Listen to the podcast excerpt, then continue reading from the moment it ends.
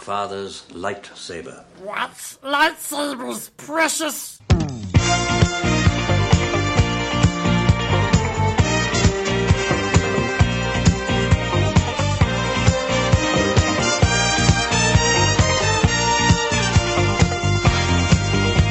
Hello, and welcome to What's Lightsabers Precious. The Lord of the Rings of Star Wars Encyclopedia podcast, where we waste time on fictional wikis. My name is Ryan. And my name is Joanna. Hello, Joanna. Hello, Ryan. Hey, uh, you know what marks a, a, a successful show?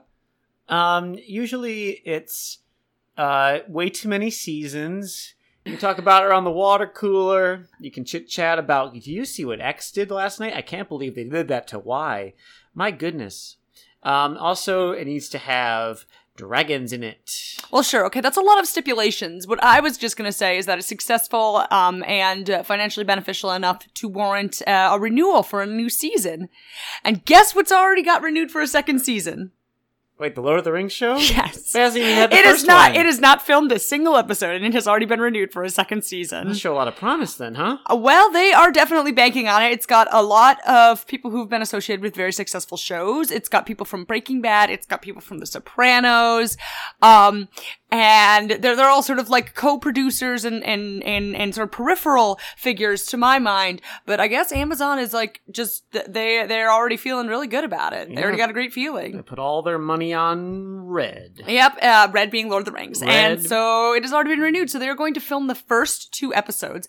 Then they're going to go on a hiatus for four to five months to write the second season. And they're going to resume filming. Wait, so they're going to film They're not going to air Uh, those two episodes so they're gonna- until the other ones are They're gonna- done. But Hang on. Why? I don't understand. They're going to film two episodes. Yeah, They're going to go on a break yeah, to write the second season yeah. and then come back and film the rest of the first season. Yeah. Four months after the first set of episodes, of two episodes, Yeah.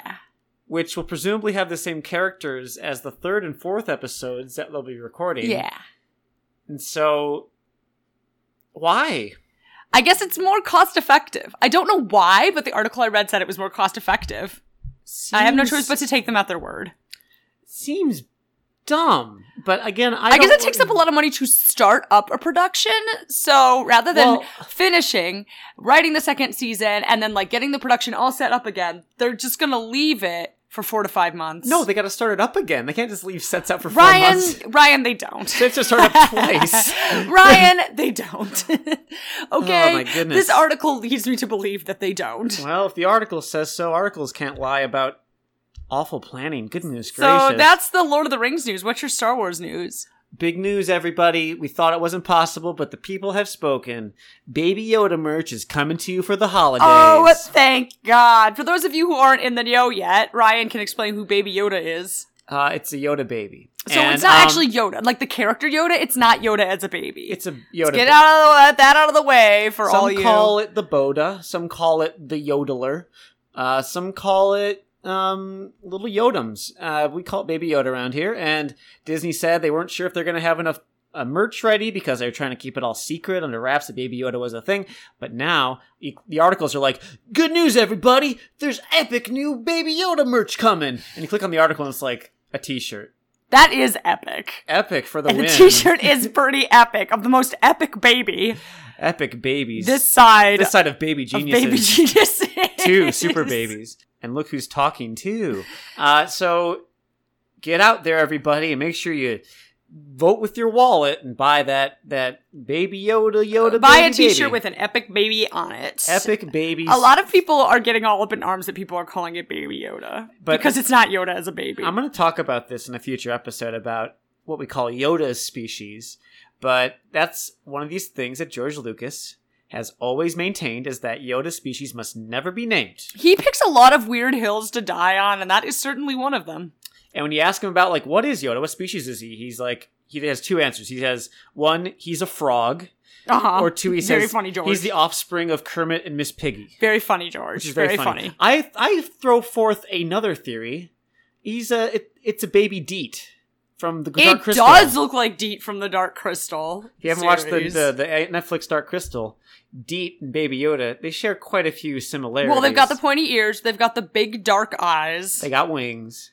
Um, they're all the same character. So, anywho, Baby Yoda is tops though, and I guess um, Werner Herzog was moved to tears when he first saw I it. guess that is my Star Wars news: is that Werner Herzog was moved to tears by Baby Yoda. Werner Herzog cried. He said he said it was both beautiful and heartbreaking. So it was heartbreaking. Everyone, he said that, yeah, this this wonderful German director just being like, I saw the baby Yoda and it broke my heart. Everyone on set was crying. The baby Yoda. I'm not even convinced love that the he Baby knew what Yoda. Star Wars, like anything about Star Wars at all before going into this show, Mandalorian is what we're talking about. uh, The Mandalorian. I'm not sure that he even knew anything about Star Wars, but he saw that baby and he knew. I just love seeing Werner Herzog being like, put down your blaster.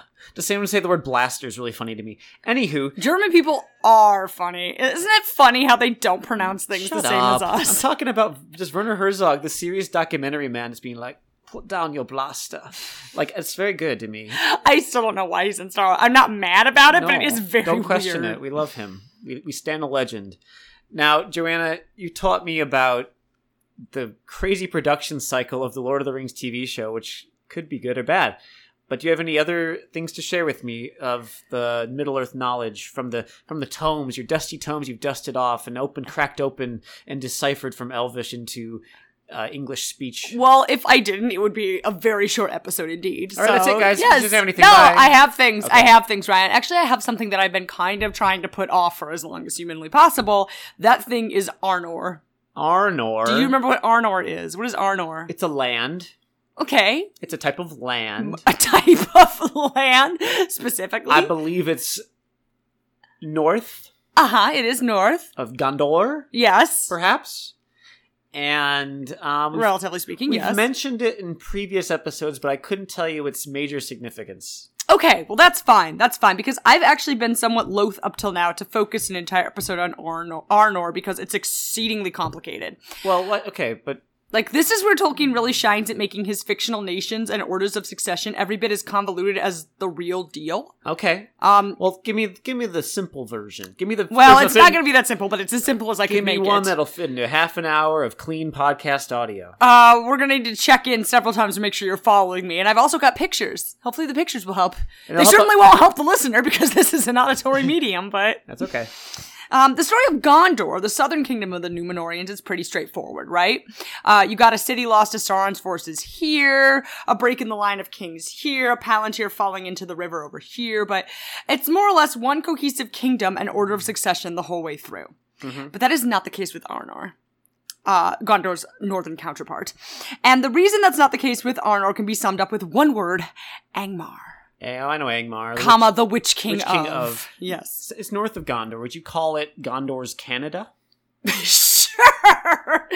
Well, if Gondor were l- founded by the same people as the United States, but like profoundly dysfunctional, and the Yukon and the Northwest Territories seceded and were constantly fighting each other over the watchtower of Amun Sul, then yes, it would be exactly Gondor's Canada. And And, they have a king who does blackface. Um, I can't remember how many times he's done it. is very good at falling downstairs. Extremely good. If you will learn one thing about Arnor, it's that their kings were great at falling downstairs. Great pratfalls on those guys. Yes. All right, let's back up a bit. All so, right.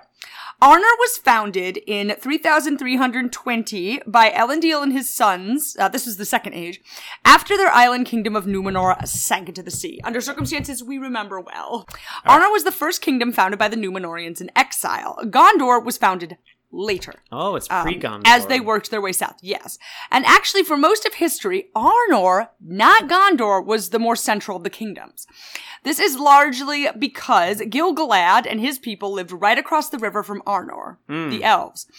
And as we know, Gilgalad, king of the elves, was pretty instrumental in the Numenorians getting a foothold in Middle Earth after their island sank into the sea. Yeah, yeah.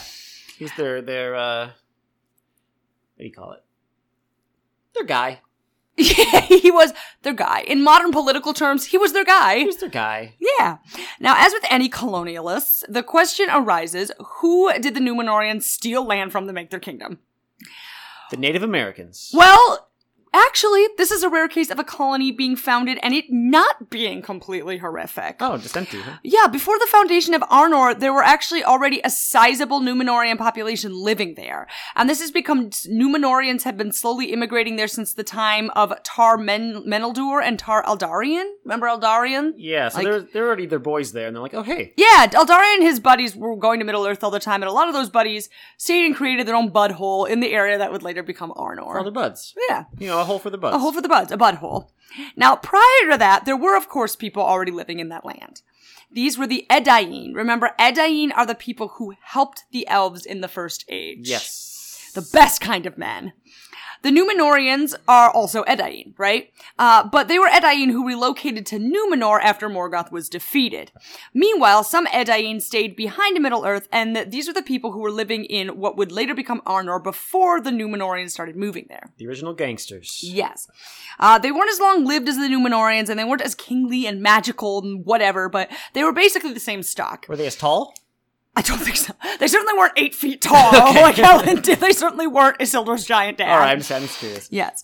Uh, so the indigenous population and the Numenorians did what a lot of human populations do upon initially encountering each other, and they interbred. So, yay! And No they call- genocide! They taught them how to plant corn and survive the winter. And the Numenorians introduced rifles, which was later proved disastrous. and smallpox blankets. Sm- yes. Happy Thanksgiving, everybody! so yeah, no genocide, kind of. Uh, later, some quote uh, end quote hillmen came into the picture, which implies they got pushed out from somewhere. But Some hills, probably. yeah, but let, let's conveniently ignore them for now. Okay. Anywho, when Elendil, aka Isildur's giant dad, arrived in Arnor, the people there, unlike his own Numenorians, were mainly still friends with the elves. Remember, the Numenorians uh, were very mistrustful of the elves uh, ever since Sauron showed up and kind of started sowing those seeds of Yeah, discord and yeah. made his own little satanic religion and all that, convinced them to go fight God. So, also, a great thing about Arnor as opposed to Gondor in the beginning is that much knowledge of the Elder Days was preserved, perhaps in part because they were still friends with the elves. So, things were going like really great there. Sounds like it was all right. yeah. under the reign of their first king, Elendil. Uh, here's a map of uh, Gondor and Arnor from that time. I, I don't like that it's in impact font at all, but anyway, here it is. Some kind of meme. It looks like Arnor and Gondor are both memes. Oh, so Uh, Arnor's actually significantly bigger than Gondor. Yep, Arnor is huge. Arnor is huge. It's all stretched across Eriador, encompassing the land that would later become the Shire. Sure, yeah. Okay. Yep. And then it's actually not the borders of it are actually not that crazy far from Gondor's. Yeah, north- but they're not like northwestern. they're not borders. like bordering on each other either, like I thought. They're it's Oh, kinda- you thought they were right next to each other? Well, they're- again, I thought it was like uh, the Gor- Gondor, Canada, but this is more like um, Gondor's Alaska, or Greenland. Greenland. Yeah. Yeah, yeah. So they've got all of Enidwaith, uh, Moria, Lo- Moria, Lothlorien, uh, in between them, but they're relatively close to each other, and Arnor is relatively large. It was pretty extensive. The original capital of Arnor was the city of Enuminus, which was founded by King Elendil himself in uh, Second Age 3320, shortly after his arrival in Middle Earth. Enuminus remained the capital of the realm for several centuries, and it was home to the Enuminus Stone, one of the three Palantiri of the North Kingdom, Ooh, cool. which I do think we talked about, but it was like a year ago. I remember everything. It was also home to the quote scepter of Enuminus, which was the symbol of kingship in Arnor. Um, it was really bitchin', presumably. I don't know. I don't know. Uh, Bitchin'. and, but anyway, this was Arnor at its height. Unfortunately, in absolute or even relative terms, the good times did not last long. In fact, Arnor started to screw the pooch with its very next king, Isildur. Oh, we know him. yeah, you remember Isildur, right? So what's Isildur's story? Uh, he he done goofed up. He done goofed up. Let's in just say what this. way did he done Let's goof just up? say he done goofed up. So he fought in the War of the Ring. yes. He Well, not the War of the Ring. that Oh, was what Frodo and Sam were in. The, the the, War last alliance of, of men, and elves. He elves. chopped the dang finger off of the dang Sauron. He took the dang ring for his darn self, and then done got killed and lost it. Yep, he got killed by orcs uh, at the Battle of Gladden Fields. And his sword got broken, and it was up to Aragorn to put them pieces back together. Yep, so Isildur, the second king of Arnor, who was also king of Gondor, by the way. King of Arnor was high king of Gondor as well. Mm-hmm. Oh, okay. uh, was killed in the year two of the Third Age, so he made it two whole years into the New Age, uh, in the disastrous Battle of the Gladden Fields. This will be a great age for me. I see it. There's positivity all the way. Whoa! My goodness, what a good age this will be. Uh, the One Ring fell into the water, and Deagle found it 500 years later, and so on and so forth. we know the story. Isildur had four sons, which you would think would bode well for the succession, but the three eldest sons were killed along with him, Leaving the last boy. leading baby boy Valendil to survive and become the king of Arnor. well, yeah, I mean, he's gotta. Now, an important note, Valandir and his heirs did not claim the throne of Gondor. Up until now, the King of Arnor had done double duty as the High King of Gondor, but Valandir just had like so much other shit going on that the realms were split. I see. Isildur's nephew, Meneldeal, became King of Gondor and the source of its line of succession. Can't you like install some governors or something? Uh, like middle managers? No, or... you can't, Brian. It's all about kings. I okay? know, but, like- it's all about kings in Tolkien. Literally, nobody had ever thought of a democratically elected official in any capacity. How All about- right, How about just like a, a middle middle management, like an assistant king, maybe? Uh, like yeah. I mean, in a way, that's what the kings of Gondor had been up until then. Yeah. But no more, no more, because Arnor just had way too much going on. all right. So it's all about Meneldeal. Now, previously, Isildur's little bro, Anarion, had been in charge of Gondor, but you might remember he got crushed by a rock during the last alliance of men and elves. Sure, yes. Sauron's dudes threw a rock off like some ramparts and crushed him to death. So his son Meneldir, aka Isildur's nephew, is now the king of Gondor, and that succession will continue until the line of kings fails because the last king Aenir decides to 1v1 Right. um, Sauron's forces. So, um, anywho, Gondor was pretty stable at this time, but meanwhile, Arnor just kept getting shittier. Due to the heavy losses in the war against the forces of Sauron and the disaster of the Gladden Fields, the Dunedain, remember that's another name for Numenorians, Yeah, yeah, yeah, yeah. population of the north began to slowly decline. As in, most of the city's leadership had been killed, all its able-bodied warriors were away for like a decade, and Numenas was therefore a sitting duck for raiders and bandits. So the capital, Anuminas, became totally deserted sometime between 3rd age 250 and 3rd age 861. Here's a picture of Anuminas at its height so we can pour out a 40 for it. yeah, it looks pretty nice. Yeah. Is that from a game? Is that from... It's like definitely from a video game. Okay. A lot of these pictures are definitely from video games. This might that- be from Lord of the Rings Online. I was gonna say, yeah. I'm pretty sure this is from Lord of Would the it Rings still be Online. active though in Lord of the Rings Online? I exa- I don't know if you travel back in time or in exactly what context it appears in Lord of the Rings Online because it doesn't make sense. yeah, I was gonna say that but- takes place during like the actual story of the books. Yeah, and Lord so- of the Rings Online. Yeah, Lord of the Rings Online takes place at the end of the Third Age. But anyway, here's Anuminus from Lord of the Rings Online. It looks nice. On It's a- surrounding a lake. It's got a lot of bridges going over the lake, kind of around it. Uh, some Mm-hmm. nice pillars and and and castle type plenty of things. greenery. It's kind of like Escaroth, but like a lot nicer and less like redneck. kind of like ancient Greece a little bit. A little bit, a little bit, a Yeah. little bit. I think that would be uh, fitting with the time period we're talking about. Now, at that point, a settlement called Fornost was chosen as the new capital because Anuminus was just like too vulnerable and totally Now, depopulated. Fornos, that is a place we did go in Lord of the Rings Online. yes, we have been to Fornost. Do you remember what Fornost is like? It was on the way. It was in. It was like by Weathertop, wasn't it? It was like around that area, Mm-hmm, maybe. I don't remember exactly, but I remember that was like one of the places we could ride our horses to. Yes, to Fornost. Um, Yeah. Fornost was chosen because it was seen as more defensible than Enumenas. It had a number of other names such as Fornost Erain, Norbury of the Kings, King's Norbury, and Deadman's Dyke, the latter of which should give you a pretty good hint where this story is going. Probably good places. Really great places. I feel pretty good about this place. Yeah. You know, it's Deadman's Dyke. It's a guy named. It's a guy named Steve Deadman. Um, the dyke starts to leak, so he sticks his finger, Finger in in it, and he becomes a local hero. Yeah, yeah. That's why it's called Deadman's I love Dyke. it. Yeah. Yeah, you love to see it. In 861, Arnor's 10th king, Erendur, died. Erendur had three sons. And everything I read emphasizes that these sons sucked. Like, they are universally described as petty. That is the word that is used in almost every article. so, they fought over rule of Arnor, which led to a bloody civil war and the eventual partition of Arnor into three separate kingdoms. I have told you multiple times before that you do not need to memorize the names of these three kingdoms, but this time you do. Oh no. Yep, you're about to have to learn them. I am very, very sorry. But don't worry, because like only one of them matters. Then I'll memorize that one. The eldest son, Amleth, claimed kingship over all Arnor. He was the rightful, I guess, successor because he was the oldest son, right? But he was reduced to only ruling one third of the kingdom, uh, Arthedain, as uh, his own realm, while the other sons founded the kingdoms of Cardolan and Ruadaur. Amleth's brothers were never named, so all we know is that they sucked ass. we don't need to worry about them then. It But sounds anyway, like. here's a map of Arthedain, Cardolan, and Rudair. So Okay. here in red, mostly the northwest portion is Arthedain. sure. Cardolan is this green portion here to the south, and then Ruadar is the one that's in the east. And the fact that it's most eastward is going to bode very ill for it in just a minute here. Now note that the uh, that Arthedain retained ownership of Anuminas, the capital. Not that it matters because Anuminas was like full on empty at this point. Arthedain also contained the lands that would later become the Shire. These lands literally got so empty that centuries later the king of Arthedain gave them to some random little people who showed up out of nowhere because it was better than just doing nothing with them. Sure.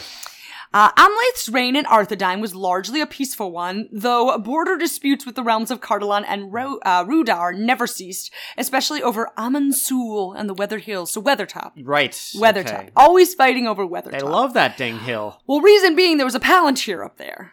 That's a good reason to fight over it. Mhm, Yeah. mhm. Speaking of Palantiri, Arthedain got both the Palantir of Anuminas and the Scepter of Anuminas for whatever that was worth. Lucky. Lucky. Uh, it was under Amleth's rule that the capital was formally removed from Anuminas to Fornost due to the dwindling of the people. Here's some pics of Fornost that are also definitely from a video game.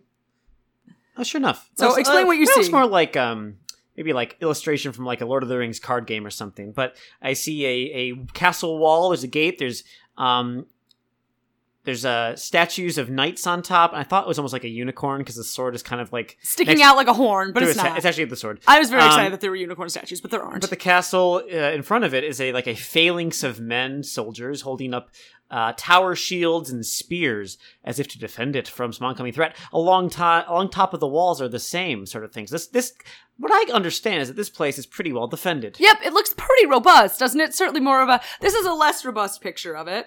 Less robust picture. I don't see a bunch of guys. I don't see. I don't see giant unicorn statues on the walls. It still looks like a like a fort though. It's got like a big you know stone wall around. I mean, the it essentially outside. was a fort. It had to be right. uh, Yeah, because it was constantly under attack. but it's not like in a great location. How do you know? Like it should be up more. It should have, like it's on like real flat land. just like in the middle Mm. of a dang field. Well, Tolkien didn't specify, and maybe the people who made this painting were not great, like military, s- like strategians. I mean, I'm not saying I am, but like at least put a moat around that bad boy. you Yeah, know? yeah, no, uh, I, I don't know if they did. Uh, we don't know very much about it. But, uh, okay, so we've got Arthedain kind of taking over as the spiritual successor to Arnor. Mm-hmm. We've got Cardolan and Rudor, like, not really doing anything much except beefing with Arthedain over Weathertop and its Palantir. So good so far? Even over turf. Yep. Even over turf. So, okay, good, because we're about to add a fourth kingdom into the oh, mix. none, I thought I only had memorized the three. kingdom, you know this one, of Angmar. Ooh, that's the witch kingdom. Yeah. Angmar was founded around 1300 of the Third Age in the far north of the Misty Mountains by the Lord of the Ringwraiths, who became known as the Witch King of Angmar. They signed the Declaration of Witch Dependence. Which depends. the we, yeah. we should make a musical about that. A Yeah. Hamilton style musical. about the witch, witch king of Angmar. Yeah, it Get- would be get really things great. Done. Yeah. Mm-hmm. Although how he cheated on his wife and hi- his son was killed in a duel Yeah, and yeah, he was yeah. just never the same. and he helped make the economic system of Angmar. He and- did. He did. Beefing with Thomas Jefferson at every available opportunity. The Witch King came north to attend uh, to attack the Dunedain of Arnor because the fact that they had split up made them an easier target than Gondor. Sure. Angmar was able to recruit a load of, quote, evil men who we don't know much about except they were evil. Possibly they were related to the Easterlings. Uh, some of them were probably the aforementioned Hillmen. Uh, who knows? But anywho, these evil men lived at the chief fortress of Angmar, which was called Karn Doom.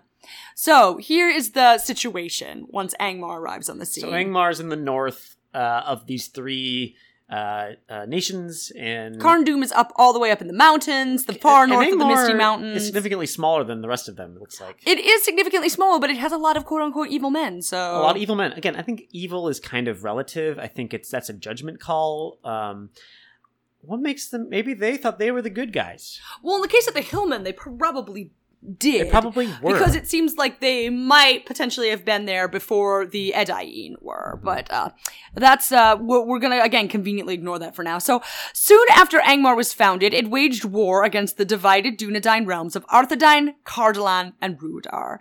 The Witch King subverted Rudar. It was the furthest east, right? And he was able to do this because a he allied with some of the native hillmen and actually replaced their king with a hillman. And B, Rudar was weak as shit. So by far the weakest of Arnor's successor kingdoms. you are the weakest link. Goodbye. Goodbye. Only two thousands kids will That Oh. was like a very relevant joke 20 years ago. in like two thousand one. one, if that. Um, the Witch King replaced Rudar's Dunedain king, as I said, with one of the native hillmen. Now, under the Witch King's control, Rudar invaded Arthedain in Third Age 1356, and Arthedain's King Argaleb I got killed. Uh, you don't really need to remember his name. All you need to remember is that the Arthedain kings get killed a lot. Why'd you tell me it? because just because there might You're just be giving me freaking there might be words. somebody who's a little bit more intellectual than you listening to this podcast. doubtful. However, fortunately, the kingdom of Cardolan decided to stop being a petty anus for two seconds, and with the aid of the armies of Cardolan, Arthedain managed to maintain a line of defense along the weathered hills. Very good.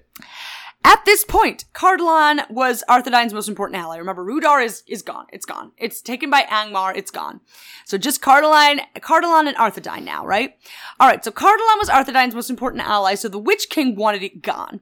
He harassed the hell out of them until the only place left for them to live was the Barrow Downs. Oh, uh, that's not. That's where dead people live. Well, it was okay until the Witch King sent a bunch of evil spirits to live in the Barrow Downs, so the people of Cardolan couldn't even live there anymore. guys can catch a break. Um, I always like to make a note of this. The Barrow Downs were not originally haunted. The haunting of the Barrow Downs is a completely manufactured haunting arranged by the Witch King. The spirits haunting the Barrow Downs are not indigenous to the Barrow Downs. They've pushed the indigenous spirits, not to mention the people of Cardolan, off their land and erected an evil Walmart there.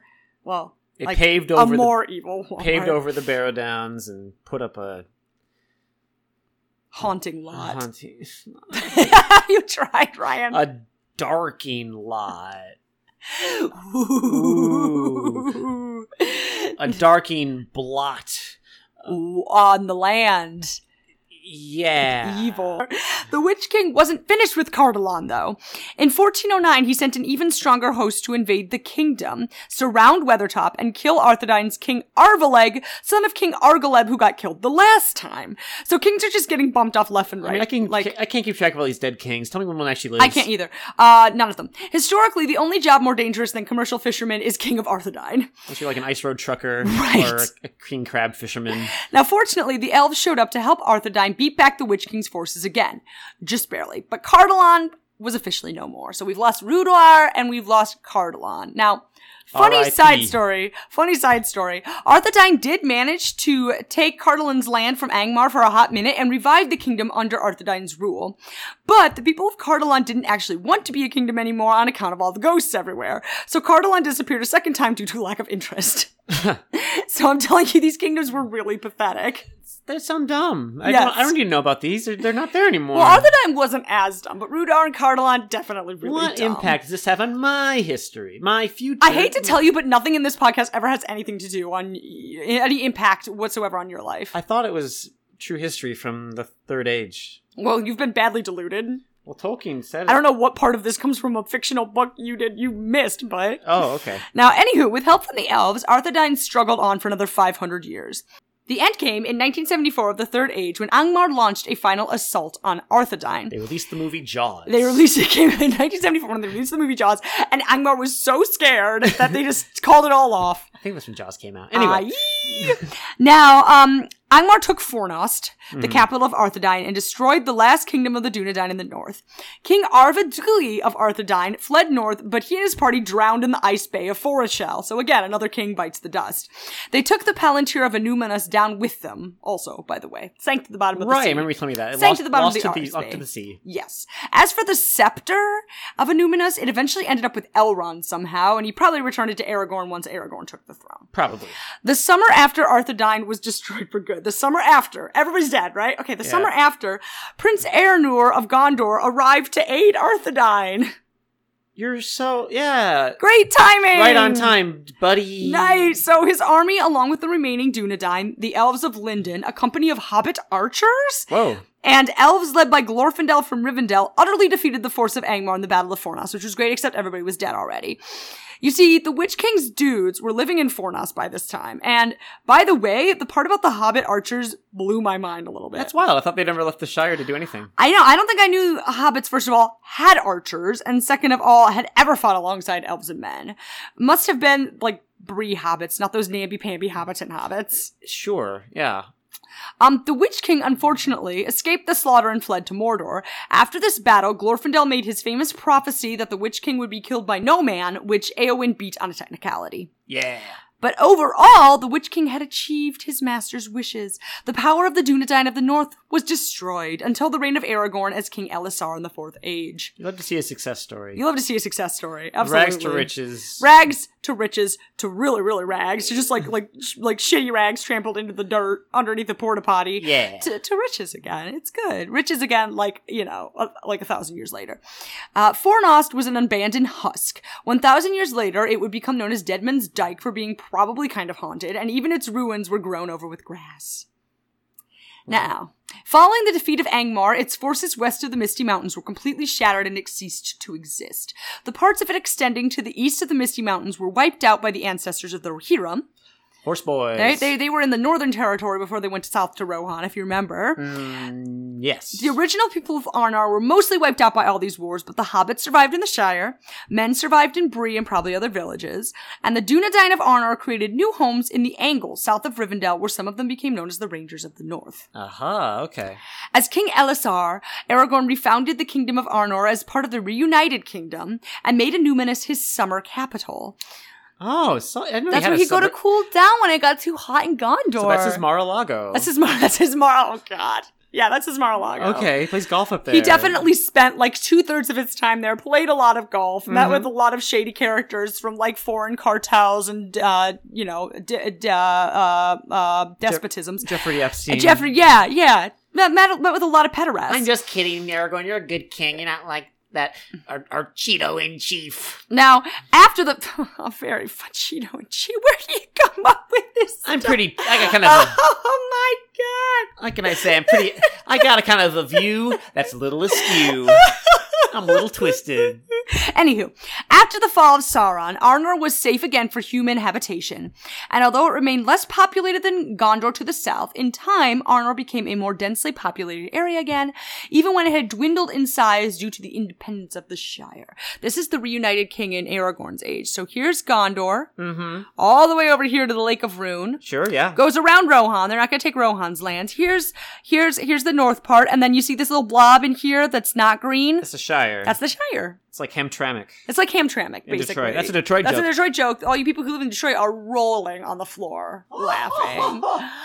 And that's what I have for you. That's Arnor. Now, do you feel like you have a grasp on Arnor now? Um, Okay, so can't say that I do. Uh, just that I. It sounds like it started bad and got worse. worse. No, it And- started really good, but it got bad pretty fast. Didn't sound like it had a great foundation to begin with, and then The first king was fine. It was like the second king it just seems like a like who a a place did that a doo doo. but it is interesting that like that's where the hobbits live and where Bree is and stuff because it's like when you jump in with the hobbits in the Fellowship of the Ring, you're like, oh, this place is pretty nice. It's just like they've lived here forever, Right, right? it seems- No, no, they didn't show up until the year 1600 of the Third Age. that's interesting. Yeah, That's they've interesting. actually only lived there for like 1500 years by the events of you Lord know, of the and they're Rings. traveling through it in the films and the book, and it seems like a pretty decent place. It's not like war torn or like battle no, scarred. it's empty. It's, empty because it got totally depopulated. right, which is so nature reclaimed it. So Mhm. really, the only people living up there in the Hobbits' times, besides hobbits, are like the men of Bree and like just woodsmen. yeah, which is interesting Mm-hmm. in my humble And opinion. it's all because it's all because of those three petty ass sons. yeah. Those three petty ass sons who split it into two kingdoms: one decent and two that sucked.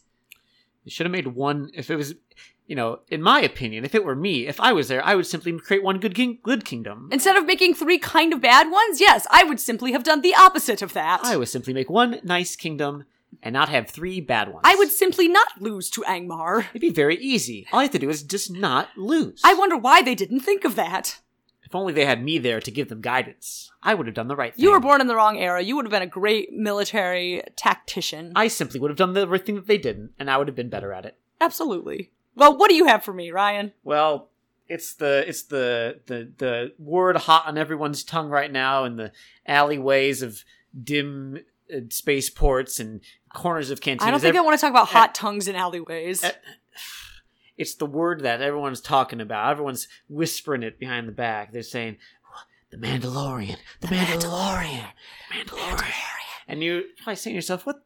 What what the heck and heck is a Mandalorian? I feel like that's pretty entry level, but maybe some people are saying that. I don't know. well, okay. Since you're clearly not entry level, since you're at this, I'm an expert now. I've been doing this for two years. since you're at the journeyman status, what would you tell me as a Mandalorian? So Mandalorians are um, a people like Boba Fett. Um, and they have their own culture and their own gods. Um, they are not allowed to like take their armor off like ever, and their guns are like part of their religious practices. So they have to have their guns with them all the time. They're bounty hunters, like all of them are bounty hunters. Like a Uh-huh. 100% of them are bounty hunters because I don't know why. IDK. They just like don't have a lot of other skills.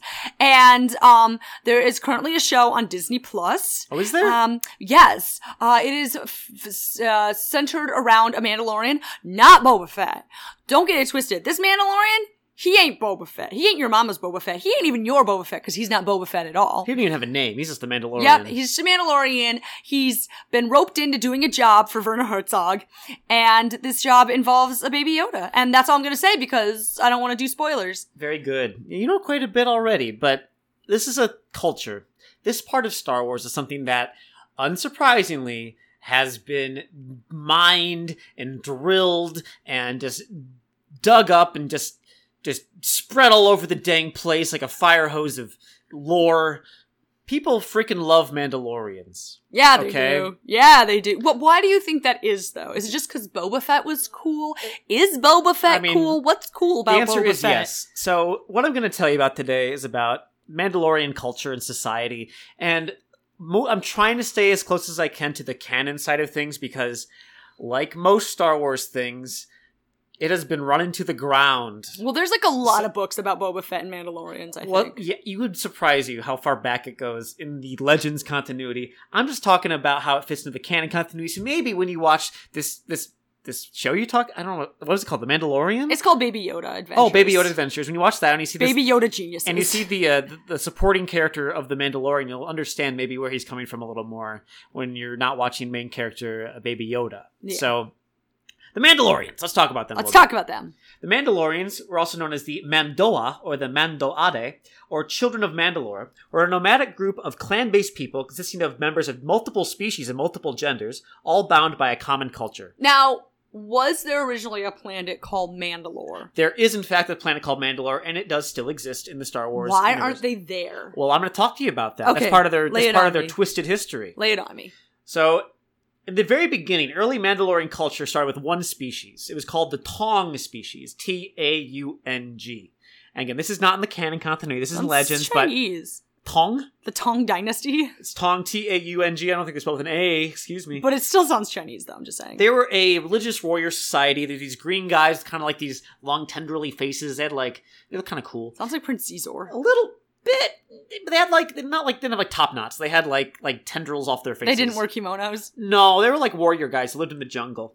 Um, there was they had sophisticated laws and customs that went on to become what they called the canons of honor, and war was practiced as a form of ritual worship of their mul- of their multiple gods. So these beliefs got uh, uh, kind of adopted by people who followed the Tong species Uh huh. and eventually they ended up with a society based around the planet Mandalore that followed the original Tong beliefs while being their own thing of not just Tong people. They were all different, all different, like races and Species, yeah. species. Okay. Yep.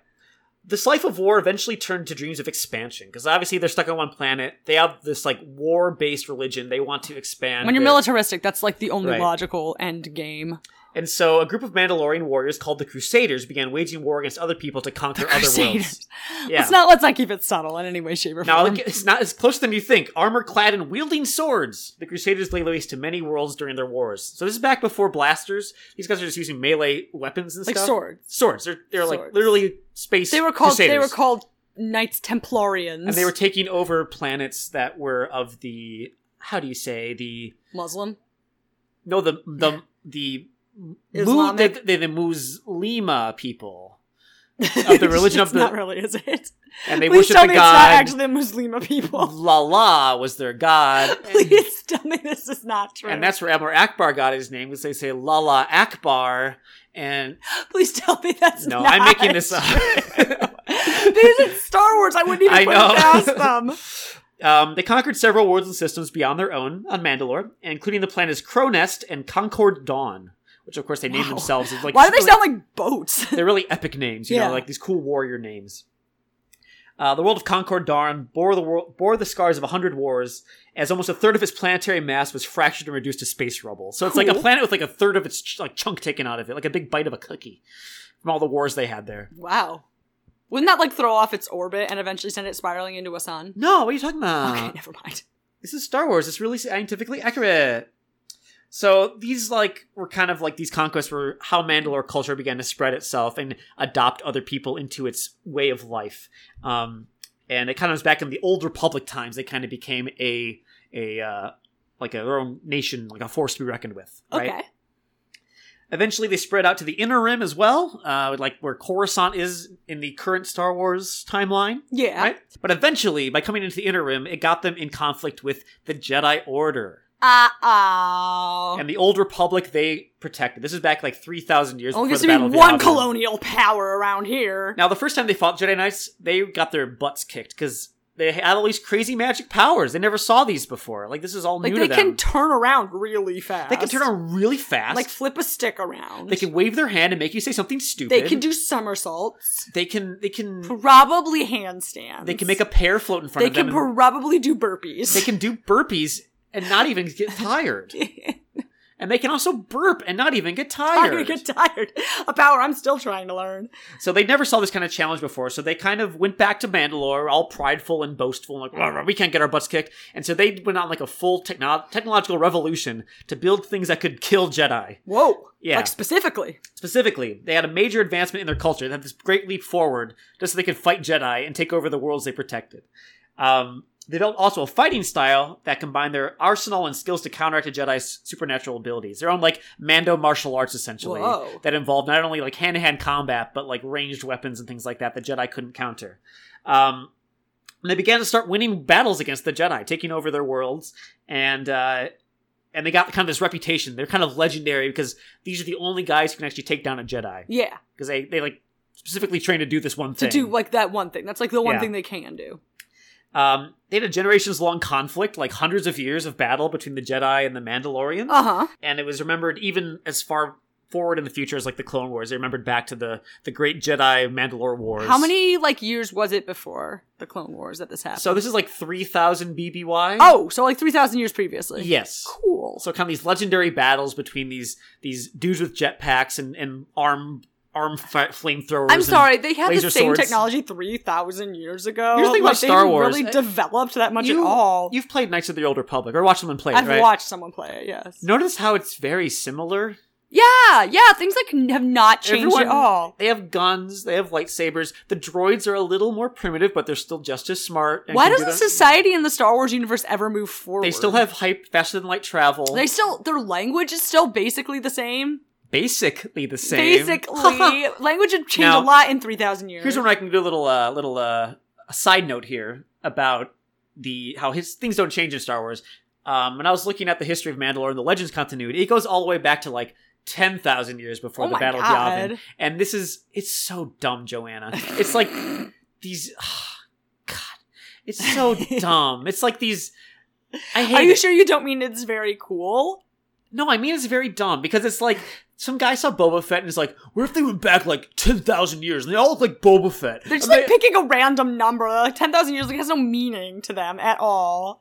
It's like ten thousand years BC, where it's just like mammoths being used to build the Right, pyramids. right. But it's like back when they didn't have fast and light travel and they're using like spears and swords, but the Jedi are there and they have like, you know, battery mounted laser swords that like attach to their belts and it's like, shut up. that's It's how that's that's how we show they're more primitive. That they're battery Yeah. mounted. just, like it has a wire hooked up to their belt so they can make a lightsaber come out. It's like so dumb, Joanna. Ryan, clearly that would be like the only technological innovation that would happen in ten thousand years is going wireless. I think about it. think about it. are we that different from people who lived 10,000 years ago? We're not, except we could go wireless. Yeah. They had to have wires on their phones. That's how primitive they were. And now we don't. anyway, constant. Any going back to our actual things that matter in the Yes. Mandalore timeline. Uh, constant warfare and all these campaigns across the galaxy. They ravaged the planet Mandalore. So like, um, various clans were like fighting the Jedi. But they also fought among themselves as well. There's a lot of like civil wars between the Sure. Mandalorian clans, right? Um, and eventually, it, it, uh, this great struggle, the last big one they had between Mandalorian warlords and the Jedi, occurred on the planet Mandalore itself. And it caused kind of like a, it's kind of unknown in history how it happened, but a cataclysmic event that devastated the whole planet and turned it into a dead white desert entirely. Whoa. All Whoa, life on it like was wiped out. nukes or something. Like the what whole planet was glassed essentially. that. Wow, Yeah. a forest fire. Yeah. And there was no Smokey Bear to put There's it something up, 'cause he's everybody like, know. It's your responsibility. Yeah, Uh, you just a smoky bear. You you Only make you- this mess. You clean it up. Only you have the power to prevent forest fires. Cause Smokey I ain't doing cannot. shit. I tried. I can't do it. Um, so this event ended the Mandalorian Jedi battles, as well as the Mandalorians' dreams of expansion, because like their home planet was just like wrecked. The They had Jedi other ones, right? they did, but not as like the Jedi did like push them back pretty hard. They Mm. got they got their shit pushed in pretty bad, and it was like a real kind of uh, humbling moment for Mandalore society. So as a result, they had to spend like the next few decades rebuilding their their society and their homeworld um, from the ashes of what remained. Um, it forced them to adapt. They had to live underground on Mandalore now because the surface was uninhabitable wasteland, like Mm-hmm. There's radiated. like a lot of people in Star Wars that end up having to live underground, know. and I'm just kind of like, if you have like the ability to travel between planets, why don't you just go to another planet? yeah. So meanwhile, the Jedi are off actually uh, making the Republic a thing. Yeah, and, like you know developing that the mandalores are all you know scuttling down into mandalore's tunnels and just like you know licking their wounds pretty much um but since they're so isolated more civil battles broke out between the mandalorian clans oh no, okay they, la- they laid low for like many many years a group of mandos uh, among them really wanted to return to like conquest and battle okay, and they're all like, no, we need to rebuild our society. But these guys are like, no, we gotta go fight people. And they went off and started some fights and caused some problems. And so they got exiled. no, go fight. They, this group got exiled to the uh, the planet Concordia. And they started a terrorist group called Death Watch. Wow, Yeah. wait, Death Watch. Death Watch. what does that mean? That means like it seems like it's like a like a like a group that's just gonna like wa- watch out for death. Like it's gonna like keep track of death and like uh, report human rights abuses. No, they would do like crazy hit and run attacks. oh, so they watch you die. Right, right. That's Death They're a real like Watch. radical group of Mandalorians who decided that we want to get back to our warlike society So it's by not like causing n- crime. It's not like neighborhood watch. No, this war crimes watch. They're like they're like want people to they want to watch people die. Death Watch is neighborhood watch if neighborhood watch was like watching neighborhoods happen. Now this, this if you watch the Clone Wars cartoon, there's a whole arc of the story that revolves around Death Watch. Uh-huh. It's kind of interesting. Um, they have like the the leader of the new Mandalorians, like quote unquote good Mandalorians, led by a um, a woman named Duchess Satine, Mm-hmm. who kind of has a history with Obi Wan. It's kind of cool. Okay. Kind of this former romantic flame with Obi Wan. Yeah. You never see Obi Wan. I never knew I never knew Obi Wan had a romantic bone in his body. um, And she's a He's- wait, Mandalorian Duchess. aren't Jedi like not supposed to do that? Right, but it's kind of fun in the show. But to Obi kind of Wan's hint just at it. stick in the mud about it all Yeah, the right, time. oh right. my god. Uh, during the Clone Wars, Darth Maul, who didn't actually die, came back with his Shadow Collective, and he scooped up Death Watch as part of his guise. Okay, He's so like, then I, just w- became I his will guys. help you retake Mandalore if you guys do help me do cr- like crimes. war crimes. You help me do war crimes. So this is this is this is dumb. It's part of the Clone Wars cartoon. It's I kinda thought you dumb. liked the Clone Wars. I do, I cartoon. do, but this part always kind of made me be like, "Come on, guys." it is written for So- children. Just So saying. Darth Maul had Death Watch paint their armor red and called the renamed them to his super commandos.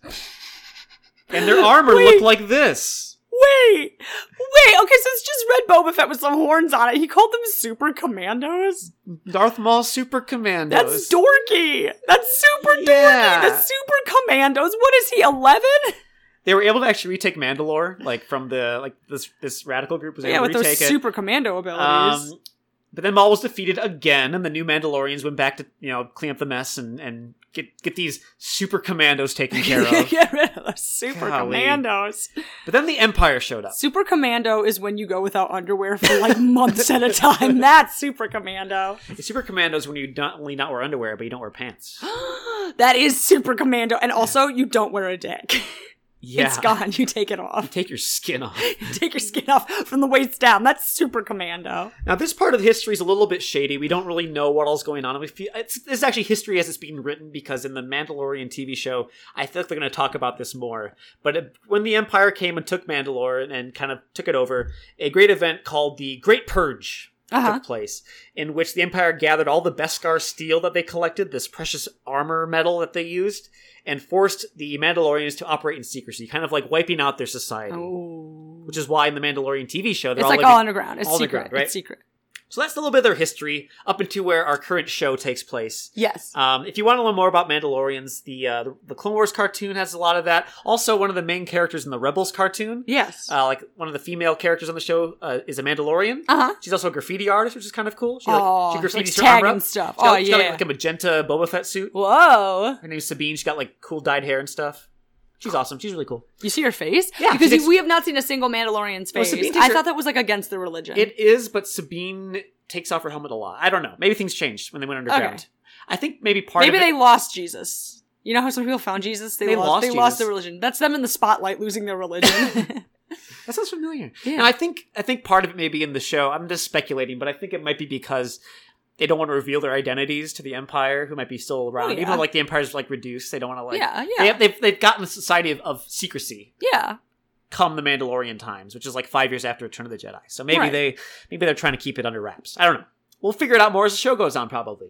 But as it is now, we don't, We don't know. And Sabine takes her helmet off all the times, just so you can see her talking. I think it's for animation purposes, but Cool. you know. Now let's talk about the society and culture. We've talked about their history. We kind Yes. of, kind of have a rough idea of this warlike society they have. Um, let's talk about a little bit more about it in Okay. detail. So they're a classical mi- meritocracy. Uh, rank and status really didn't mean anything as long as you actually like accomplish things. Okay. In their society, right? Meritocracy. And by, by accomplishing things, it usually means like killing people for money. yeah, but there's Like- more. There's, they have more. They're a multifaceted society. Well, they're just like anything for money. Not just killing. I guess they probably do other things for money. Wash cars. yeah, you know, do Like- lemonade stand, Yeah. bake sale, Punch yourself in the face for $5 on Fiverr. Yeah. so as I mentioned earlier, Mandalorians were split into clans, and each of these clans had a chieftain, and they don't really have like a like a nation sort of thing. They're kind of pretty. They're kind of a nomadic society with different clans operate.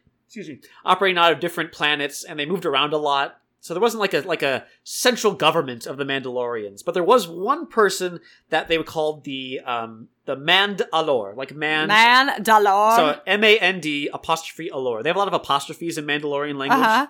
So the Mandalore. The man, the man of allure. Man of allure, The man so- of allure. The, what is the man of allure? He's like the kind of the closest thing they have to a head of state. Okay. Um, and it changed between the clans. Usually, one of the chieftains would become the Mandalore, and they would like in the Legends continuity, Boba Fett became the Mandalore during the Yuzang Vong invasion. Fucking of course he did because Yeah. using Vong, everything really fucking cool had Right. to happen freaking dumb. all but at once. so some of the clans included the clan Fett, uh, Sikarta, Ordo, Bralor, Brevin, Vivat, and Vizla. So there's lots of different clans. Uh huh. and the Wrens, which is Sabine's clan from Yes. Rebels. Um, central to their culture was the raisonner, or the six actions. These are like the things, six tenets of their society. Okay, lay him on. Okay, me. you ready? Always be killing This. with big guns. Oh, you, you knew it all. You must have Yeah. read this article like I did. Um, so these six tenets defined what it meant to be Mandalorian, and like we said before, there wasn't one set species of Mandalorian. You could be any species as long as you were like allowed into a clan. As long as you follow these six tenets, you were considered to be part of their Mandalorian society. Okay, so first of all, you got to wear armor. Yes, Got to wear armor at all times too. a lot of the time. Yeah, Would define a lot of time. You must wear armor a lot of the time. you got to speak the Mandalorian language. Okay, but they definitely speak basic in the Mandalorian They TV do, show. but among each other, they speak Mandoa, which we'll talk about a little bit later. Okay. Um, you have to defend yourself along with your family, Yeah. obviously. You have to contribute to the welfare of your clan, Mm, by killing people and getting money. however you mean to do it. Bringing money in or bringing in food or whatever. You gotta you gotta do something for your peeps, right? Yeah. You gotta rally to the Mandalore when summoned by him or her, Okay. the leader of the Mandalorians, and you have to raise your children in the Mandalorian ways, What does that mean? following the six all the the, tenets. the, the, the previous five Yeah. tenants. Okay. yep, not so hard, right? No. Right. No. So you had to like every day you had to remind yourself of the Res El Nor, and you had to follow these six tenets because Okay. you know to remain a Mandalorian. Gender meant little in Mandalorian society. Uh, there was scarcely any distinction between male and female in their language. Mm-hmm. It's pretty like unisex language. Yeah. Um, all the males are expected to be warriors and responsible for their sons to become the same, and females were held to the same standard. Okay. Raise your sons. Uh, there's a saying they had. What in about Mandal- your daughters? daughters? Yeah. So it, there's a saying in Mandalore: raise your sons strong, raise your daughters stronger. Ooh. You want lady fighters. And so the the kind of the stereotypical Mandalorian was not expected to be pretty or delicate, but strong Yes. and like confident, right? In fact, the word landur, or delicate, was a common insult among Mandalorian women. Ooh. You gotta be a tough broad to be a Mandalorian. Yeah, yeah, yeah, yeah, yeah. Mandal girls are tough! In Mandalorian society, marriage was expected to be lifelong and took place shortly after you turned 16 years old. Yeah. So, great time to pick your life partner, but, you know, Uh, I feel like I might have picked a life partner at 16. Well, first of all, it probably would have been an animated character, but second of all, like, it probably would not have worked out. No, I kind of like the ritual of marriage because it usually was just the two people who were getting married Yeah. in front of like some kind of leader of the clan or something, and all I had to do was say a phrase, and you were Oh. done. And the phrase was "Mi solis tome, mi solis dartome, mi da- dueni an, mi bajuri verde." What does that mean? Uh, we are one when together. We are one when parted. We share all. We will raise warriors. Wow. That's it. Then you're married. Oh, okay. Well, I like that. I like that. You don't have to spend like you know twenty five thousand Takes dollars no money. or whatever. Yeah, yeah, yeah. It's yeah, gotta yeah, say yeah, the same yeah. words at the same time. Yeah, yeah, yeah. You don't have to worry about seating arrangements or like you know minimums on uh, catering and yeah, no, it's nice. And this is a lifelong marriage, so it's, Wait, you're not allowed to get divorced. you could. I feel like that's bad if They you're getting did married at actually. I did, look, 16. I did look this up. It says in rare circumstances, such as abandonment of the children or failure to live up to responsibilities, partners could divorce one another with a declaration that they were shukla ridarok or a broken love, Mm. and they could remarry. Yeah. Uh, homosexuality and same-sex marriages were like widely accepted by Mandalorians. Mhm. Um, for example, Goran Bevan and Medrit Vasur, openly homosexual married couple, living on Mandalore, and like were fully integrated and no problem. Okay, So- that's good. Yeah. That's Yeah. good. I mean, like, yeah, they're killing people, but, But like, again- at least they're kind of woke. Also, adoption was extremely common in Mandalore society to the point where even adults could be adopted into like a, a family. Really? Yeah. So You know, they do that. They do that in Japan. I know they do. That's You what it reminds adopt me adults. of. But that's like because they don't have gay marriage. A lot of times they'll just Yeah. yeah, that one will just like adopt the other. Right. Because of the Mandalorian's constant connection to war, widows and orphans became an inescapable part of life. Oh. And so um, a lot of war orphans, like of their enemies, they would, Yeah. they would adopt as their own children to take, oh, to give them a home and give them a society. well, that's big of them. Yeah, pretty good, right? Like marriage, adoption rituals were really simple. It was called the Gai Bal Manda, or Name and Soul, and the adoption was carried out by adopting parents stating Ni Krital Gai Saad to the, atten- to the intended child, Yes, which I- meant, I know your name is my child. Wow. And that's it. They're your kid now. but couldn't you? What if you stole other people's kids that way? It's gotta be What do official. you, I know your name is my child. You gotta, you, Yoink! you gotta, it's gotta be Mm-hmm. like, you steal them like at the you know at Kroger or something. I Because hope they it don't- doesn't happen. again, they have a society. That's part and part of the six tenets. There's no tenant that says kidnap children at the grocery but store. there's no key tenant that says don't kidnap children at the grocery store. Well, hang on, hang on. We, let's look at this. Let's just check There's it out. not. You don't think so? No. You have to contribute to the welfare of your clan, right? Uh huh. But Steal- what if in your mind welfare is kidnapping that child? Um, What if you're like some delusional person? You're like, they're gonna be better off with me. So welfare of my clan is I kidnap this child from uh, Ralph's. I don't know, man. You got to take it up with Mandalorians. I'm not really sure. Like a good this question. is yeah, food lion. This kid at Food Lion is mine now. So yeah. So there are a lot of foundlings in Mandalorian society. If you watch the Mandalorian show, the main character is a foundling. We get little flashbacks of him as a kid. Mm-hmm. You know, as his family getting like gunned down or whatever. And also a foundling. Baby Boda, I think he sees a little bit of himself in that little green frog. probably. Yeah, he's got to grow into those ears. He's so cute. It was a custom for them to recite the names of the loved ones and friends who have passed away each night before sleep as a way of keeping the memory alive. Oh, Um, so they have really strong family connections. That's kind of what fa- they're about. Mi familia. you don't mess with the family. It's all about family. Hey. It's about respect. Not space Italians, but you know. no. That would be like Watto. So the uncertainty of life meant most Mandalorians celebrated the time they had at every opportunity. Uh, they had communal singing, drinking, enjoying time with family. Um, They're not like space Mormons the way you're putting it. The concept well, of- I, they wouldn't, I guess space Mormons wouldn't drink high C yeah. or something, but They, they had a term called ahian, which is a Mandalorian term that encompassed the joy of time spent with loved ones while remembering those who were no longer among the living. wow, they're so wholesome. Goddamn. They translated out as bittersweet. Mm. Yeah. Uh, following the end of the Mandalorian Wars, here's where your killing comes in. They became mercenaries because that was the best way to pay the They bills. weren't already? well, they were, but like once they ha- didn't have their own society anymore, and they're kind of like fractured and hiding, Yeah. they had to like kind of like instead of waging their own wars, they waged other people's wars for them for, Okay, a, for a got price. it, got They've it. wor- they spent their whole life training. They have all this anti Jedi tech. You know, it's what they did. You know, Okay. kind of like in everything in Star Wars, you have one member of the society, Boba Fett. All of them do the same job. All of them do the same job. That's how things work in Star Wars. So uh, you have a planet, the whole planet is uh, the same climate, and everybody on the planet does the same job. So this is kind of interesting. Even though like most of them are bounty hunters, like off Mandalore, in the systems they actually like maintained, they took on other jobs, uh, such as toiling in workshops and factories, blacksmithing, working the land as farmers for a price. for a price. Like, I thought on this was a funny salary. too. Several Mandalorians and Mandalore worked what might be considered domestic occupations, such as tending bars, running shops, and working as doctors and veterinarians. Wait, you like like a Boba Fett veterinarian? I love to see like Boba Fett wearing a lab coat, and being like, you know, They're like, he has kennel cough. yeah, he's a good boy. Just make sure he uh lays off the rawhide. a little bit fat. He's, he's- he's a four on the scale. Want to get his brush teeth teeth brushed every six months. you know, dental hygiene is connected to all other aspects of health. And the dog's wearing a little Mandalorian helmet too. Oh, because it's a Mandalorian dog and a Yeah. Mandalorian dad and mom and yeah, family. The Mandalorian kid, you know, yeah. that's adorable. But I just love the idea of a Mandalorian veterinarian, like wearing this helmet around everywhere. and Yeah, just, you know, yeah. cracks my butt up. But even if they're a veterinarian, they're all trained in the same martial arts and fighting skills, and they could band together into an army at short notice. Kind of a militia lifestyle, okay. right? They're actually like more sociable than you'd expect. You expect this kind of like gruff warrior culture, yeah, yeah, yeah, like yeah. Kind of tough, like not that loving. Not yeah, that kind of like tender. they don't talk to the other people that aren't Mandalorians. Yeah. But according to Wikipedia, they're a lot more social than you'd expect. Um, as long as you there's there's some things you got to do though when you talk to Mandalorian. Okay. Okay, I'm ready. Make sure you don't make sure you do all these things, or they're not going to want anything to do with you. Okay. Okay. It's easy. Okay. All you got to do is speak your mind and say what you meant. Uh huh. Right. Accept a meal when offered. Okay. Look them straight in the eye or in the horizontal section of their visor. Uh huh. Take off your boots and entering their home. Yeah. Pay their debts.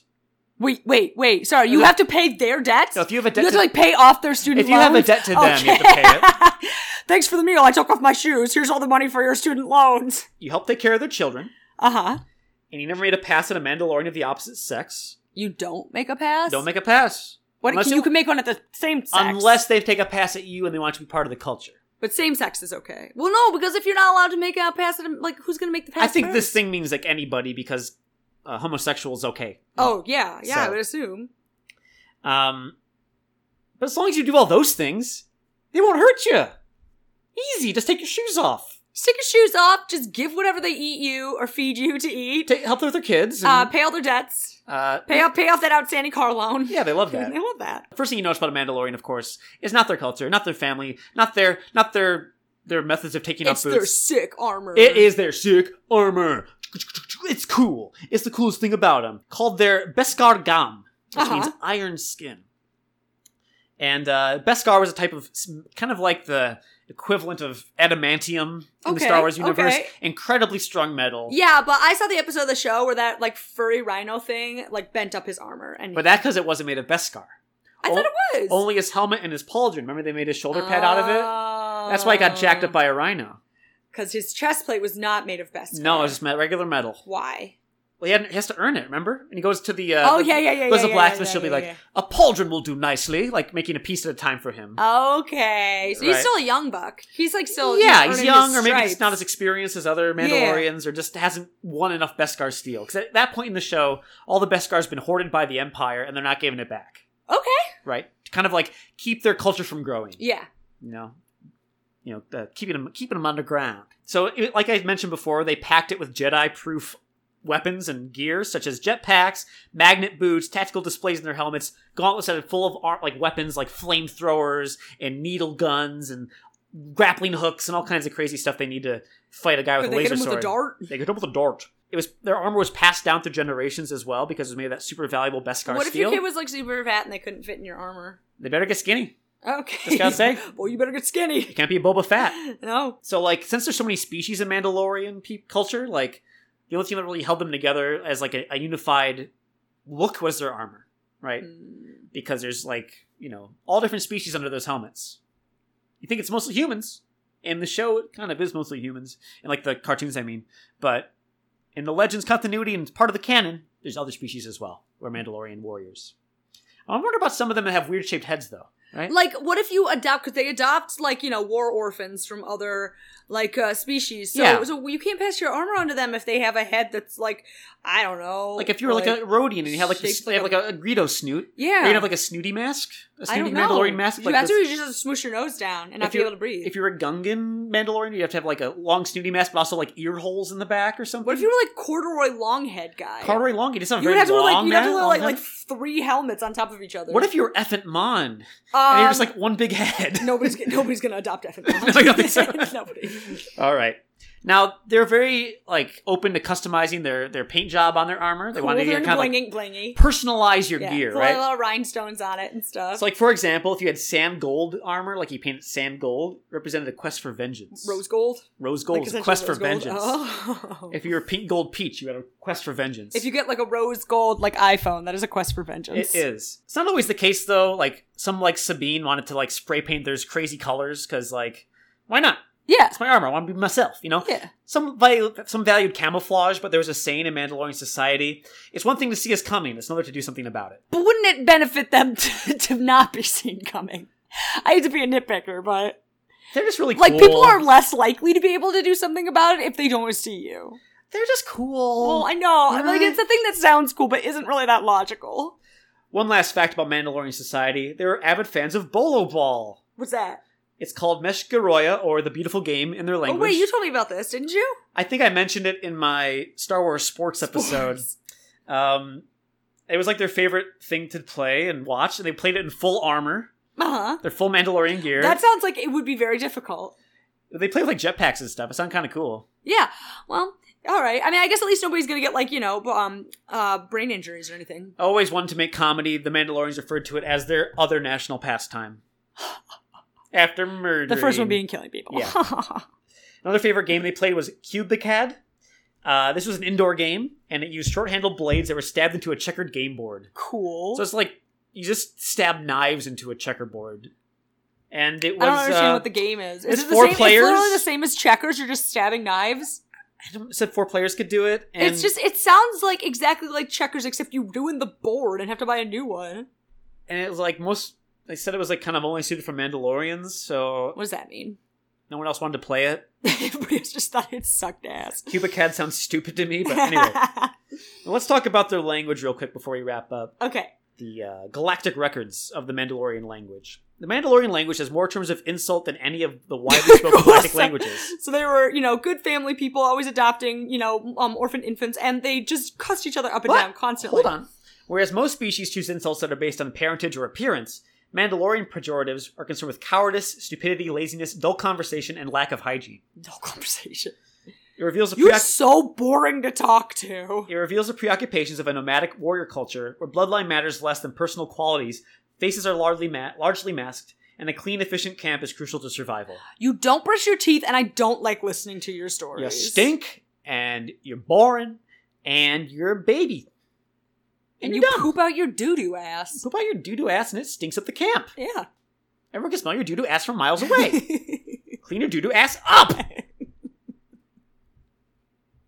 There was a fame Mandalorian named Doo Doo Ass. No, I'm just kidding. Shut up. That would totally be a Star Wars name, I know. though. Doo doo ass. Like, that would totally. So, as a speaker of Japanese, Mandalorian is a little similar in that there's um, gender neutrality in Uh-huh. most of the language. Yep. Right. Um, they were all about context and shortening sentences as much as possible, oh, God. I'm familiar with Um, that. and so they were able to like bark out statements, you know, in, in combat and be able to understood, you know, Yeah. by the cu- by the situation. Uh, maybe not so much like Japanese. Uh, they didn't have past or future tenses Hmm. in colloquial Mandoa. So they just had to say, like, yesterday or two weeks ago. Yeah, yeah. It was like 'cause they had like terms they could stick in there to imply it was in the past, but each verb did not have a, a past or, or present or future eh, present tense, I guess, but no past or future tense Oh. version of it. Uh, Japanese doesn't have a future tense. so really, there you go, just so, like Japanese, yeah. right? Well, I have some phrases if you want to learn some Mandoa before All right, I'm we end ready, here. ready, okay, ready. Wait on me. Sukoigar. Su koigar. That means hello, or literally, so you're still alive. What? I think it's fun. Alit or Shia Taldin. Alit or Shia Taldin. Family is more than blood. It's pretty Aww. nice. Kopani Mishmure Kai Vod. Kapani Mishmuri Kaivad. Are you looking for a smack in the face, mate? You what, mate? Because they're again like some of them are New Zealandy, I guess. yeah, Like, yeah, yeah. Da! da. You looking for a smack in the face, mate? You looking for a smack in the face, da? Hachak! Chuck! Damn it! I got that one. Ib turjatne turashad kiamur. Mm. Today is a good day for someone else to die. Halikatare! Holly Katari, Holly Katari, Holly Katari, Holly Katari. They sing it at the, the Mandoa Bar Mitzvah. What does it mean? It means fill your boots, or actually meant colloquially to eat your fill. Oh, okay. Fill your Okay, boots. You know, so it does have like a celebratory Yeah. like air to it. Hadik bilak, Harik Bilakik. tired and emotional, which they use as their word for drunk. Uh, Which I think is funny. You know, that is really funny. Yeah. That is being drunk. Koyaki! Koyaki. meant cheers or hang in there, come back safely, and literally meant stay alive. cool. Koyaki. Mirosik. Mirosik. Dung for brains. Ooh. Here's some of these insults. Kaishmir Solis. Kashmir Solis. He's an idiot, which meant literally his brain cells are lonely. His brain cells are lonely. Oribukye Kikovid. Ori Bukie Kikovid. All helmet, no head. Ah. Someone with an overdeveloped sense of authority. An Oh, insult. that's interesting. Big head, right? Soran Shab! Soren Shab. It was a contemptuous and triumphant comment like, suck on that! Suck on that. You suck it. So they're playing bolo ball, they're like, Soran Shab! When they get like a touchdown or whatever. Su- su- su- Suck it. Soran, Soran Shab! We can also count to ten in Mandoa. I'm ready. Solis. Solis. Tad. Tad. En. And Clear. queer. Rashea. Rashea. Resol. Resul. Itad. Itad. She'en. She'en. Sheku. Shkut. Teresh. Teresh. One to ten, right there. Wow. You did it. Uh, real quick before we wrap up, behind the scenes, um, when The Empire Strikes Back was in production, obviously they were making up all the side characters and bounty hunters and stuff, and they came up with the design for Boba Fett. And they decided that this would be a squad of super commandos that, like, uh, with weapons in, built into their white suits, which is didn't actually happen with Boba Fett. Uh, yeah. Originally, Boba Fett was going to be a white suited armor guy. Oh no, he didn't look at that at all. Not at all. Um, and but they, they were they were first mentioned in the Empire Strikes Back novelization that he was from Mandalore. Um, they were a group of quote unquote evil warriors defeated by the Jedi Knights during the Clone Wars. Okay. So I mean, not super far off from where they ended up in the actual.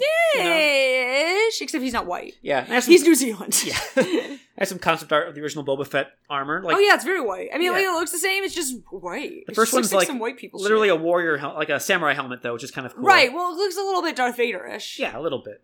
You can see where they maybe decided to color it up a little bit, and they probably thought they'd be confused with like stormtroopers. I think. Yeah, yeah, yeah, yeah, yeah, yeah, yeah. So anyway, they became a whole thing, and that's where we get the Mandalorian TV show now. Oh, Wow. So, what do you guys think? Are you watching The Mandalorian? Are you down with Baby Yoda? Next week should be about The Mandalorian, Ryan. Sure, does it help your understanding of their species and their world and their? I mean, like I pretty much had a handle on it, but now I got some more nuance. Like they murder people, but like they have a code of ethics. It just happens to include murdering people. about familia. Fa- family. Hey. Oh, Yeah. I didn't really think of Boba Fett as being like a family guy, but maybe he was. Well, he wasn't because he was a clone. He never had a family to go back to. And eventually, the Mandalorians did accept him into their society, Oh, really? but he was like kind of seen as a you know Outsider. outsider to Because his dad died. His dad. Because of his dad. And Django was kind of not like they didn't really like the idea that he let himself be cloned. You know, that was kind of like a Weird. kind of weird to like you know. But it's not in their little code of ethics, so what's the it's harm? not, but it's like he didn't really contribute back to Mandalorian society by doing that, and like you know, Like, not everything has to contribute to society. Sometimes you can do things just because you want to. That's You're part of- allowed to enjoy your life. that's part of their tenets. Their six tenets. Yeah, yeah, yeah, yeah, yeah. Are you ready for our uh, return of our wonderful segment? Can I get the theme song? The hot, the hot, the hot, the hot, the hottest take. That's what I love to hear every week. Now, last time we put up two, count them, two polls. Yes. about hot takes. The first poll we put up, which is better, Star Wars, or Lord of the Rings. Well, Lord of the Rings is newer, it's not as popular. Star Wars is much older. Yep, Star Wars is older than Lord of the Rings. Versus, what are some great Star Wars names? I need a good one. Make it cool. Karkadoff Undu, Ostar Crepe, Isis Skyrider, Babutov Kalidar. Just off the top of my head, Just nothing up my head. Just rap a little bit. according to the people, the people have spoken. Star Wars is much older is a hotter take. It is a hotter take. It is a hotter take. It takes it takes a really hot mind to you know like just completely contradict history. It got stomped. In fact, it has hundred percent of the votes. Really? Yeah, no one voted for my. I, think, I feel like mine. You have to read them out loud and hear how stupid they sound in, in, Yeah, yeah, in yeah, the, yeah, yeah. in yeah. the air. If you read them, it's like ISIS, ISIS Skyrider, whatever the hell Yeah. it is. so. That's a point in the the Middle Earth category. Awesome. The next poll: Which evil wizard is Trump more like, Saruman or Sauron? The answer: Well, technically, Sauron is not a wizard, and personally, I think Trump is more like Dolores Umbridge. versus what would have happened if Anakin used a condom. now this is another one where Lord of the Rings stomped all over. what was the mine. answer to what if Anakin had used a condom? Well, he cannot have been motivated to cross over to the dark side, That's and then he wouldn't have had his son kill him or whatever, or kill the emperor. Um, yeah, people thought the Umbridge one was stupider, so they Yeah, voted that as the highest. right. So that's two to zero as far as recent polls Well, I'm and hot takes. I, I'm not entirely sure that the Lord of the Rings one is going to win this time because it's really stupid. all right, well, can you read it to me? Here we go. I'm not even sure if this counts as a take. All right. This comes from our friends on Yahoo Answers. What on earth is an Aragorn? Dot, dot, dot, dot, dot. And why is everyone always talking about it? Now, the, the real meat and potatoes of this post is that it is posted under holidays, Ramadan. and the person wrote, Ramadan section? So he asked about Aragorn in the Ramadan part of Yahoo Because Answers. that was their best guess, is that Aragorn has something to do which with I had Ramadan. no idea existed. Now, what are some of the answers? Uh, let's see. Uh, Aragorn is a leader of the Fellowship of the Ring, the hardy group of heroes in the J.R.R. Tolkien fantasy trilogy, The Lord of the Rings. He is a fictional character from the realm of the Lord of the Rings. Actually, he is not on Earth, he is in Middle Earth. And then eliminate the need for code changes when you move to cloud with Azure. I love Yahoo Answers. yeah, me too. 'Cause that's where mine comes from this week, too. All right, this is a question asked by a guy called, or sorry, a, a lady called Tonks. Okay, Uh, I assume she's a woman. Harry She has- Potter fan, probably. Probably. Uh, the question is, on a scale of 1 to 10, how gay is it that I cried during episode 3? 13. It was pretty emotional. Anakin turning to the dark side and all, killing his wife, Obi Wan at the end. It was depressing to say the least. Good question. You know, she was, how gay am How I? gay am I? well, a, char- a, a fellow named Snefferu. Sneffer, what's Sneffer's take on this? This is, uh, I should also mention, this was a decade ago this question was asked. You so. can tell the Yeah. content of the question gives that away. This is a very like ten years ago Now, question. Snefferu says, um, it's Star Wars, dude, so I'm giving you a 10. If it was the notebook, I'd say two. I know a bunch of guys who cried during that movie. Star Wars is like crying after an Austin Powers movie because it was so good. Gay. sorry, sorry. So, so his take ten years ago, which was much more big in time, is that crying at the Notebook not gay, crying at Star Wars super, gay. It's like crying Austin Powers because it's so funny. Gay.